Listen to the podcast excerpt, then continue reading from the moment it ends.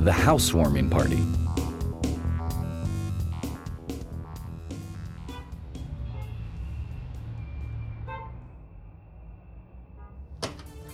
Hey, Noah, thanks for coming. Am I early? You're the first one here, but that's fine. Come in, let me take your coat. Cheers. Nice place. When did you move in? Um, about a month ago, we've been doing it up. Only just finished. I did most of the painting myself. It's looking great.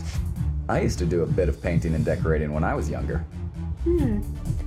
Here, I'll show you around. Great. Well, this is the kitchen, Very nice. and just through here is the living room with a balcony. Nice view. You can see the park down there, and if you look through those trees over there, you can see the river. Great. I can get into the centre in about 10 minutes. Amazing. So it must have set you back a bit. It wasn't too bad. The riverfront properties are really expensive, and those on the other side of the river are for millionaires only. But these ones on the south side aren't too bad. It's a bit of an up and coming area, and it's still got a bit of a bad reputation, but that's all changing. You see that house over there? Yeah. Michael Caine lives there. Really? Yeah, I saw him in the supermarket once. Did you say anything to him? No, Mm, oh.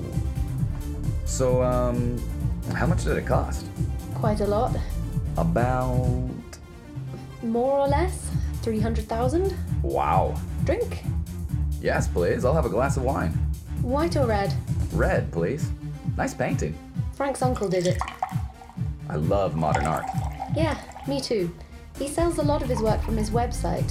He sold a big piece to a German company the other week. I think they're going to hang it in their entrance hall. Wow. So, um, do you like painting? Not really. I wonder where those other guests are. I think I'm just going to pop into the kitchen to see how the uh, the food's getting on. Fine. Don't mind me. I'll just, uh, look at this book. Great.